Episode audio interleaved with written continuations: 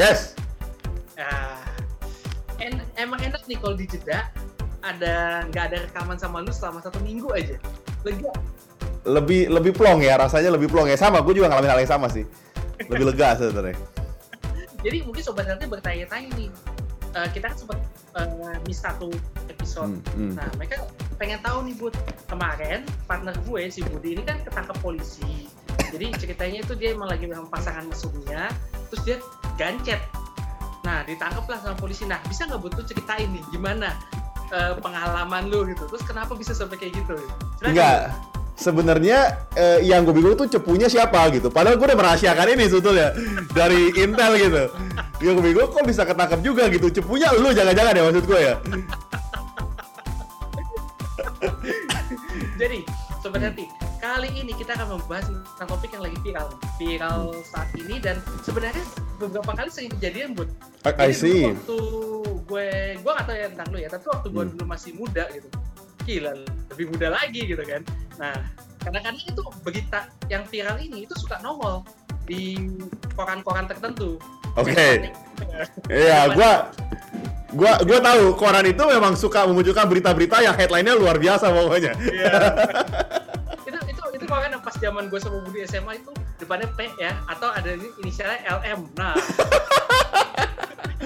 Eh, eh, bukan sama gue bisa tahu lah. enggak enggak enggak. LM tuh maksudnya lambe murah kan? Oh iya, lambe murah. Nah, mahal. Yan, Yan, Yan, Yan, pertanyaan gue gini, eh, peristiwa gancet sebetulnya, gue gue baca juga, gue juga lihat lagi viral, gue tuh bingung ya, maksudnya pasangan mesum gitu, apakah itu memang memang hukuman dari sang ilahi maksud gue, bahwa gancet, tapi sebelumnya boleh nggak lu cerita dulu secara medis gancet itu apa gitu, maksudnya pendengar kita tuh langsung belak belakan aja, lo ngomongin apa sih gitu loh, to the point aja ya. Oke, jadi gue jelasin dulu ya. Mungkin ada beberapa yang tahu juga tentang ini. Pasang-pasangan yang mesum eh, akan ditemukan ada hidup, tapi dalam keadaan sedang penetrasi, yaitu penisnya itu sudah masuk ke dalam tapi nggak bisa keluar, gancet, Ay. kejepit. I Nah, dan itu perlu bantuan orang untuk bisa dipisahkan, gitu. Gila juga ya. Nggak, gue gue harus ngebayangin kondisi gue sama bini gue dong. Nah, Lagi lagi enak-enak gitu tapi jadi nggak enak jadi nggak bisa keluar. Jadi gue jadi gimana ya rasanya? Terus udah terus terus. Nah, sebenarnya kan ini peristiwa yang ya mungkin unusual gitu, nggak biasa gitu. Tapi banyak yang mengait-kaitannya dengan supranatural, dengan mistis. I see. Nah, sesuai dengan topik kita nih, mistis atau medis. Hmm, nah, hmm. Penjelasan dari gue, jadi ada suatu kondisi apa ya kita sebut dengan keluhannya adalah vaginismus. Oke. Nah, nah itu eh, jadi kondisi di mana vagina itu kan bentuk otot ya, Bud ya. Hmm, Makanya dia bisa melebar pada saat melahirkan. hmm. Ototnya itu kejang. Oke. Nah, sehingga pada saat ada sesuatu yang masuk di dalamnya, misalnya penis, nah dia masuk ke dalamnya dan dia kejang, maka penis itu akan terkunci, nggak bisa keluar. Yan, sorry, gua gua hold, gua tanya sebentar. Berarti kan ketika dia kejang terkunci, berarti kan penisnya sakit juga kan kejepit gitu sampai nggak bisa lu tarik.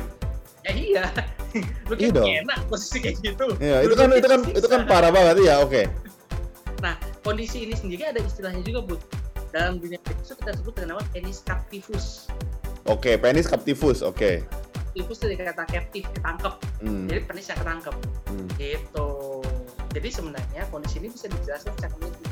I see. Jadi sebetulnya bukan hukuman sang ilahi ya maksud gua. Gue pikir memang ini pasangan mesum kan. Jadi memang harus mendapatkan hukuman yang setimpal sebetulnya. Biar dia bertobat gitu loh maksud gua.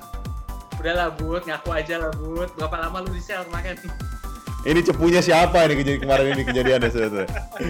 Yan, tapi tapi pertanyaan gue begini, em, eh, apa yang men- menyebabkan hal itu terjadi? Maksud gue gini, sebagai pasangan sudah menikah, mungkin eh, teman-teman yang sudah menikah juga gitu tahu bahwa ketika berhubungan intim itu banyak butuh faktor psikologis, mungkin istirahat cukup dan segala macam gitu. Maksud gue, vaginismus ini dicipta eh, kondisinya terjadi karena apa?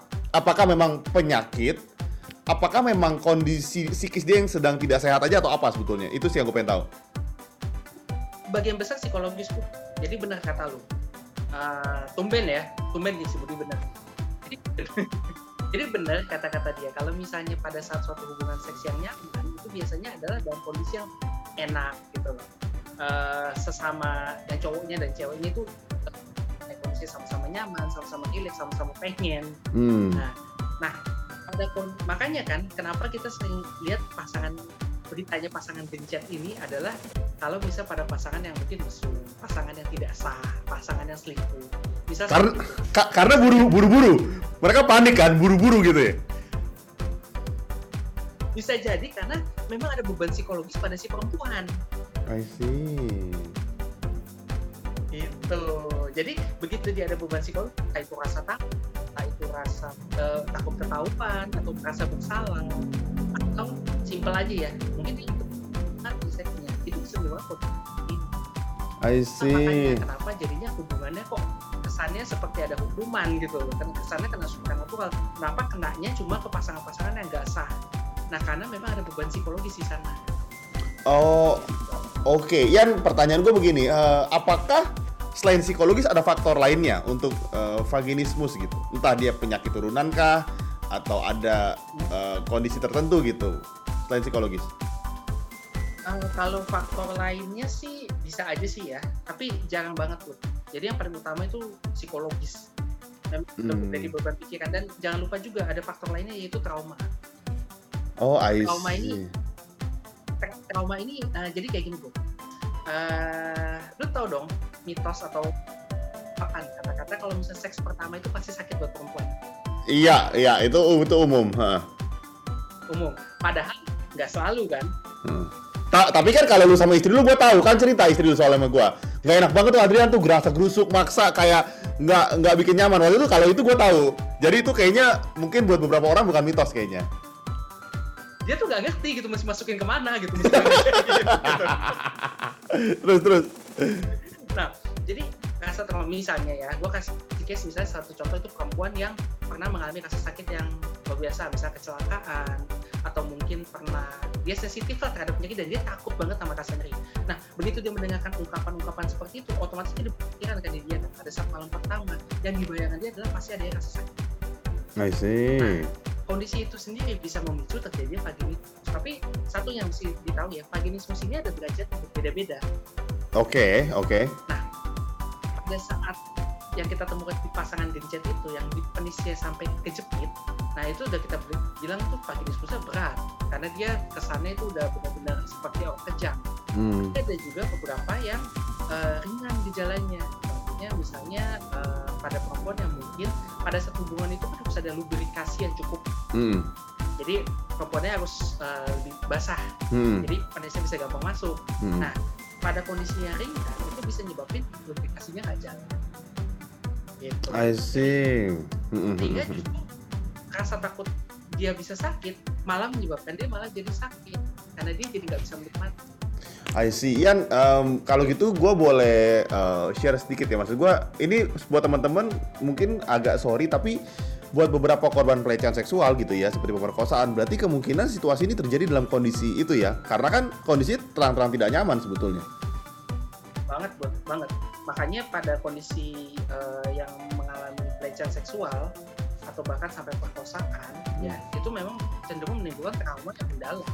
Hmm. Yang mendalam bukan bukan cuma trauma psikis ya, tapi trauma fisik. Hmm, hmm, hmm, hmm, hmm. gitu jadi eh, mungkin lu tahu ceritanya kalau bisa melalui visum tahu nggak jadi kalau bisa pada korban-korban seperti itu biasanya minta melakukan visum Hmm. kepada kepolisian terus dicek eh, apa namanya di rumah sakit atau pada dokter itu kan di film-film yang di luar negeri tuh suka ada tuh misalnya kayak CSI Hmm. crime scene investigation nanti ada keluar laporannya nah luka-luka yang kita temukan itu biasanya luka itu bisa antara ringan dan bisa sampai berat juga I see.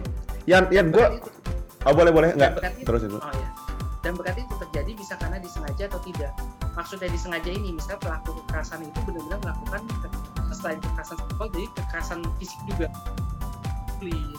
Atau Hmm. mungkin, maaf ya, kelaminnya dimasukkan sesuatu yang Hmm. semestinya gitu, Hmm. alat-alat. Atau ya itu tadi. Padahal si wanita ini sendiri belum siap. Dan memang Hmm. nggak akan siap gitu kan. Ini Iya, kondisi iya. seperti ini. Iya. Sehingga terjadi tear. Tear itu kayak semacam robekan. I see. robekan yang bisa meluas ke daerah. Jadi maksud gue uh, benar banget kata-kata lu Bud. balik lagi ke vaginismus gitu ya bahwa uh, dalam kondisi yang ringan korbannya perempuan maksudnya karena kan perempuan lebih tersakiti gitu maksudnya. Nah untuk pasangan mesum ini kebetulan dua-duanya jadi kesakitan dan dan terima akibatnya gitu kan. Uh, Yan, gitu. per pertanyaan gue gini, apakah uh, uh, berarti vaginismus itu tidak bisa diobati? Maksud gue, itu adalah kondisi psikis kan, berarti dia harus memperbaiki mentalnya, mungkin dengan psikolog, dengan psikiater, untuk bisa memperbaiki emosinya, bukan dengan obat-obatan berarti ya? Jadi uh, vaginismus itu bisa diobatin buat. Oke. Okay. Jadi contohnya terapinya, misalnya nih ya, uh, kalau misal dalam keadaan benar-benar gancet nih mau dipisahinnya gimana kan nggak mungkin kan? Kalau hmm. kita cuma pakai psikis doang. Ya, ya, nah jadi bisa diberikan obat semacam pelumpuh otot macam kayak botox tau nggak? Nggak tahu. Suntik botox. Yang kalau misal pada cewek-cewek disuntik botox buat mengurangi kerutan biar kelihatan muda. Oh I see. Oke. Okay. nah botox itu kan sifatnya pelemas otot. Hmm. Jadi diharapkan itu otot-otot yang tegang, yang kejang, yang menjepit itu bisa lebih lemas, jadi bisa copot itu pada oh. kondisi uh, pada kondisi yang butuh cepatnya nah kalau yang kondisi lain misalnya nih contohnya lu tahu pelumas nggak pelumas hmm. buatan uh, pelumas sintetik oli kan oli ya oli ya maksudnya kan jadi uh, apa namanya gel buatan lu berikan lu berikan buatan itu hmm. digunakan untuk ya seksnya lebih nyaman yeah. gitu itu bisa dipakai juga bahkan ada yang kadang-kadang lubrikan itu ditambahkan dengan semacam anestetik buat menghilangkan rasa sakit oh I see gitu hmm. nah dan terakhir sesuai kata-kata lu yaitu terapi psikologi bisa dengan hmm. uh, psiko behavior atau juga seksual behavior gitu. I see. Um, kayaknya setelah dengar dari lu mungkin gua dan Mendy butuh ke psikolog dan psikiater kali ya untuk sebenarnya untuk ngobrol-ngobrol aja, bukan untuk masalah vaginismus bukan, cuma untuk sharing lah apa yang mesti kita lakukan sebagai pasangan gitu kayaknya sih. Iya. Iya dong. Gue sama sobat healthy percaya. ya oke. Okay. Ada yang mau tambahin lagi nggak soal vaginismus? Maksud gue gini supaya uh, maksud gue gini, uh, gue nggak mau atau kita bahkan nggak mau di healthy hacks orang-orang yang menderita vaginismus merasa gila ternyata gue terkutuk hidupnya gitu padahal padahal mungkin mereka bukan pasangan mesum gitu ya. Mereka mungkin suami istri istrinya tidak pernah nyaman gitu. Mereka selalu merasa terkutuk merasa nggak ini padahal sebetulnya bukan. Boleh nggak lu kasih uh, masukan lu? gitu. Hmm oke okay, oke. Okay. gue tenang aja ya. Lu tuh nggak terkutuk nah. eh bukan gua. Ke pendengar kita oh, ini. Oke. Okay. Jadi sebenarnya kita udah pernah kita sering bahas kalau misalnya disfungsi seksual itu banyak hmm. banyak jenisnya bisa terjadi pada siapa aja dan walaupun yang terkenal hanya pada pria ya kan disfungsi seksual pada pria itu kan banyak jenisnya dan terkenal banget tuh tapi hmm. pada wanita juga ada gitu nah hmm. kalau misalnya pada sobat healthy misalnya ada yang memiliki gangguan seperti itu nggak usah takut nggak usah takut nggak usah malu nggak usah merasa ini adalah suatu hal yang tabu hmm. gitu karena ini adalah sebenarnya uh, kesehatan uh, untuk medis juga gitu kesehatan seksual maksudnya lu bisa konsultasi cari orang-orang yang uh, memang ahli di bidangnya. Contohnya misal andrologi ya. Hmm. itu untuk laki-laki. Nah terapi-terapi psiko uh, psikoterapi misalnya dengan psikolog itu juga sebenarnya kalau memang diperlukan juga nggak usah takut nggak usah cemas bahwa suatu normal kayaknya lu ada kelainan itu bukan tandanya lu sakit jiwa itu bukan tandanya lu ada orang terkutuk ya.